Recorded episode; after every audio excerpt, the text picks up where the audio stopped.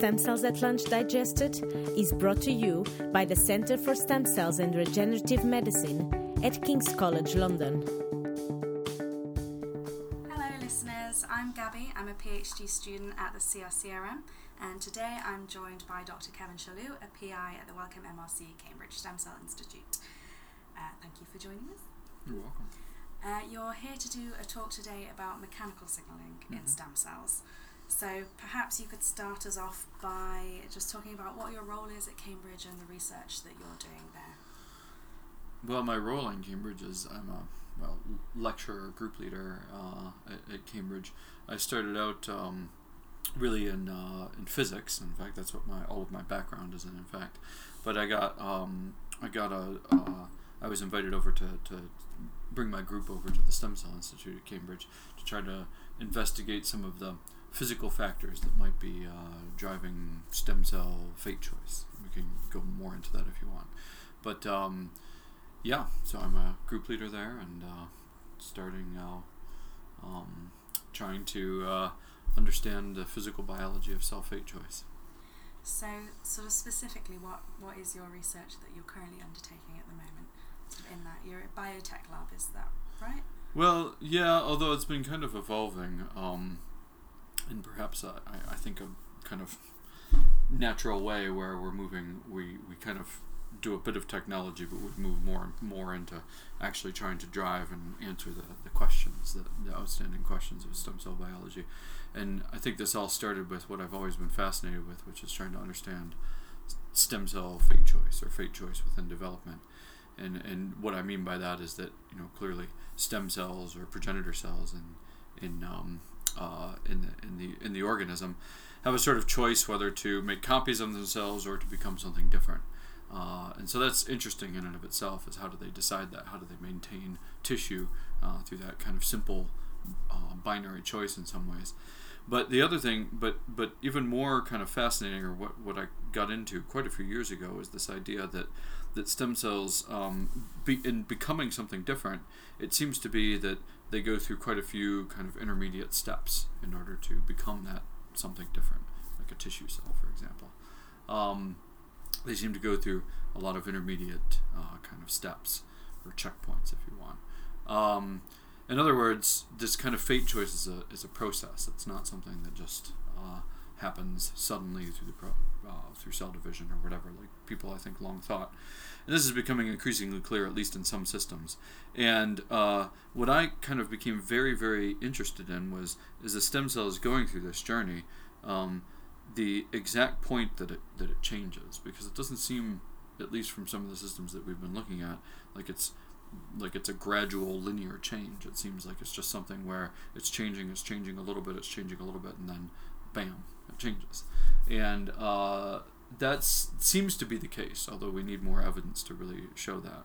And so I'm interested in this in, from two perspectives in my lab. One is trying to understand the timing and dynamics of that, the exact, you know, moment or moments where that that kind of you know big transition seems to be happening, where if you want, it becomes irreversible and uh, and we're- understand we're trying to understand that from quite a few sort of physics perspectives. Uh, and um, another aspect of it, which is what I'm going to talk about today, is is that we strongly believe, and we have quite a bit of evidence that that choice um, is at least in, in part determined by the mechanical microenvironment, the um, the the sort of mechanical surroundings of the of the cell. They all all cells within tissue reside in in this thing called extracellular matrix, which is this network. It can be a fibrous network or whatever um, that sort of uh, determine a lot about the, the tissue properties and, and how the and how the stem cells and tissue cells act.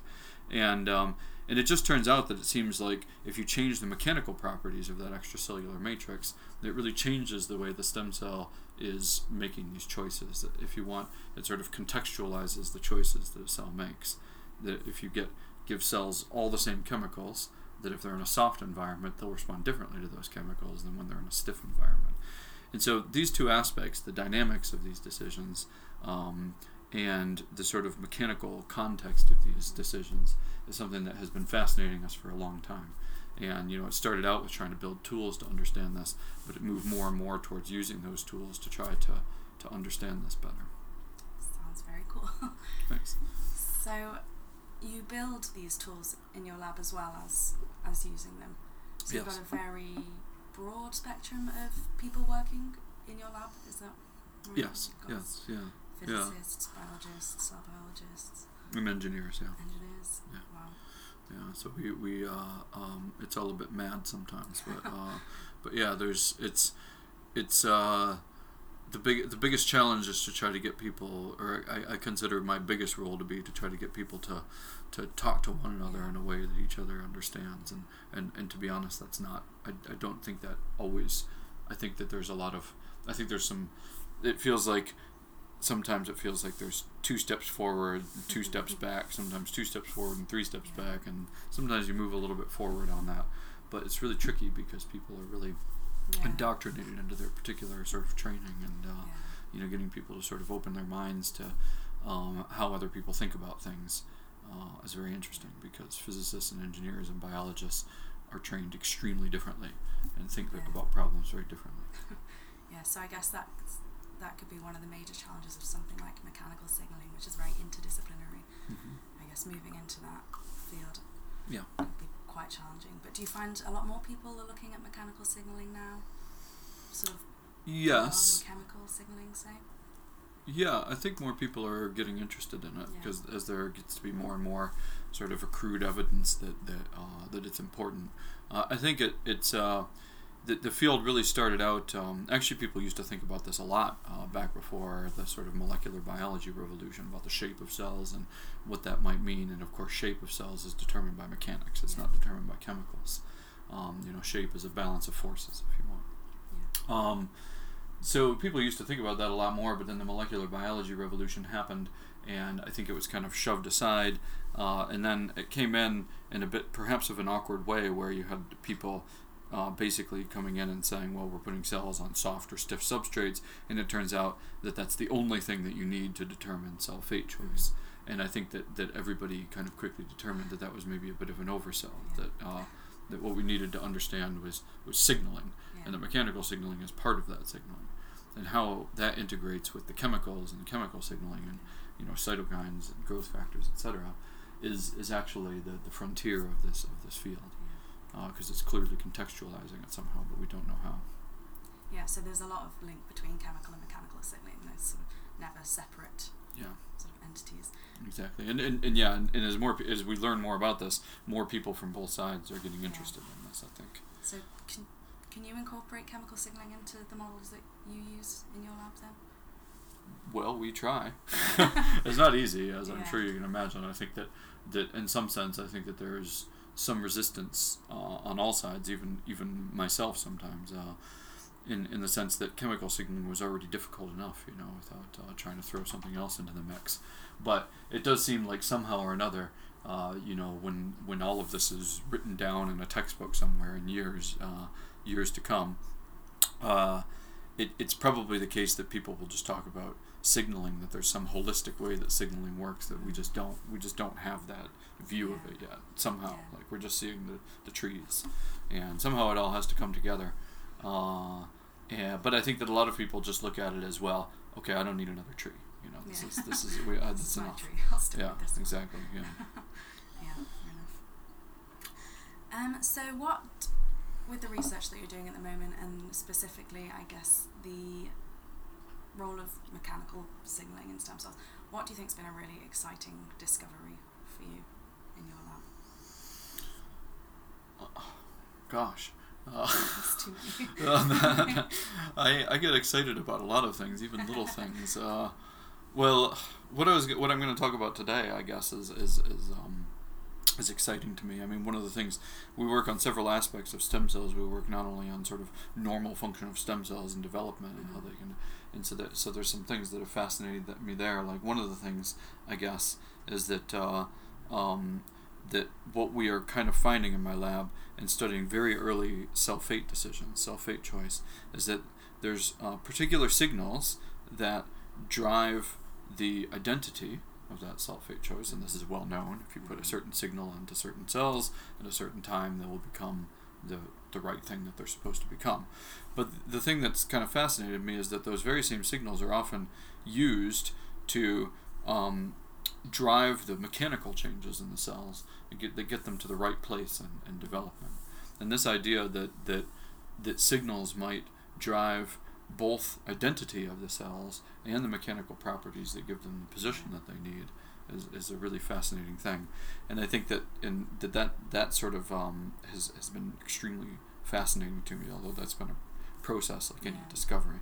Um, but then the other thing uh, that I was going to talk about today is really more about aging, actually, um, and the in the context of uh, um, you know how mechanics might be driving aging in the in the brain, uh, and It's a very hot topic. Yeah, and so so this is this is something that, that I, I thought was a really that I think is a really exciting discovery is that uh, that there are certain types of cells, stem cells or progenitor cells in the brain called oligodendrocyte progenitor cells, which make uh, cells that make the myelin around axons, uh, and uh, myelin is extremely important for axon- axonal function, and um, it turns out that that as we get older, or at least as animals get older, most of this study was done in rats, though I think it's probably a lot of this seems to be true in humans, so harder to study. The, the brain of the rat uh, progressively stiffens as they get older. And uh, it turns out that if you can take those uh, progenitor cells that I was talking about, uh, which lose function as they age, and fool them, deceive them into thinking that they're in a soft environment, then they can completely function just like the neonatal uh, OPCs or the, the progenitor cells. So we've been able to, in a sense, just that it turns out that we can really, at least in this progenitor cell system, uh, in rats and in fact in mice too, uh, we've also looked, um, we can sort of rejuvenate these progenitor cells just by kind of softening the, the environment or deceiving them into thinking that it's a soft environment. That's very cool. So you just sort of reverse their fate, as it were. Yeah, yeah, yeah. They, they become just like neonatal cells. So I'll talk about this today. I thought I thought I think it's really quite quite fascinating, and we were pretty surprised. You know, we thought we might see something interesting there, but we were we were pretty surprised at how complete the the, the sort of reprogramming, the rejuvenation of these cells is. That sounds amazing. Do you reckon that could ever be sort of translated, as it were, in people who Yeah, I, I think so. age-related neurodegeneration, Yeah, I, I hope so. somehow sort of soften their Yeah, so I don't think that I think that softening the the I, I suspect that there's a good reason why our brains and our organs change mechanical properties as we age. Uh, it could be down to increased immune function or whatever. I mean, obviously, aging hap- there's no evolutionary pressure to Yeah. not to not do that. So so it seems to be some kind of runaway effect that our that at least our brain and it seems other organs get uh, change their mechanical properties a lot. Um, so I don't think that like you know yeah softening an organism is a good idea. I don't think anybody's going to sign up for that. Um, but uh, for a particular progenitor cell system, adult Yeah. stem cell system, um, this could be really interesting, especially since um, we found a couple of targets that um, that we can kind of, as I said, we can deceive the cells into thinking that they're in a soft environment, even if they're in a stiff environment. So you can kind of break the mechanical signaling that happens in these cells. And that's interesting from a stem cell therapy perspective in the sense that if you're transplanting cells, perhaps you can just edit them uh, Yeah. and, and get them in of and get them them beforehand. Exactly. Think that they're in a good environment. Yeah, exactly. But if you can, but is is is, is sort of uh, you know cell specific uh, gene editing and in vivo move forward, and that's one of the things that we did uh, for this work that I'm going to talk about today. Um, you know, maybe you can actually just edit the resident cells into fooling, deceive them into thinking they're in a soft environment, increase function that way. So that's, those are the kinds of ideas that we have been thinking about. So hopefully it's useful. Very cool. Uh, I'll just ask one final question then. You mentioned previously that your PhD was in physics. Mhm. Sort of what first interested you to get into biophysics, biotechnology? How what was your sort of career path leading up to where you are now? Uh, that's that's uh, it's it's kind of a. It's, I'm trying to think of the short answer version of that. The the thing was is it was that I got I did my PhD in pure physics. It was accelerator physics. Uh, it didn't involve biology at all. Um, and it was just a set of circumstances. I had children when I was in graduate school, and I wasn't really sure if I wanted to continue in science, and so I needed to find a local postdoc essentially, Yeah. because just to see. And I was thought, well, I'll try a postdoc, and um, see if I like it, and then either go on in science or go into industry or whatever, like Mhm. choice that many people have. And uh, I just kind of went door to door trying to ask some people if they wanted a postdoc. It wasn't something that I put a whole lot of thought into. I mean, I tried to find some things that were moderately relevant to be, but to be honest, I was casting a very wide net. And it just so happened that I joined a group that ex- that was going to use some of my skills in, uh, in essentially uh, laser physics, uh, Uh-huh. which I picked up in my PhD, um, uh, to, to work in, in essentially uh, cancer detection. And I quickly like met this collaborator when I was in the group to start applying some of the technology we, were using in my postdoc lab to stem cells. And I and I it was a little bit there there was a kind of moment where I was just like okay this is really amazing you know you have these things and you know we have we start out as two cells and somehow or another you have all this plasticity or whatever built into it and it just becomes this whole organism. And I was just blown away by it you know and I thought okay this is what I really want to uh, pursue but it was um, not something that I strove for it just Yeah. it just sort of happened Wow. Sounds quite the journey. yeah well I think that that's often the way it goes though I'm not sure how many of us really start out knowing exactly Yeah. what we want to do and getting exactly to that point I'm not sure how often that really works but maybe for some people okay, well, that's all for now. Thank you very much. you're welcome Kevin, thank you for coming, and I'm very excited to listen to your talk. Sorry, everyone.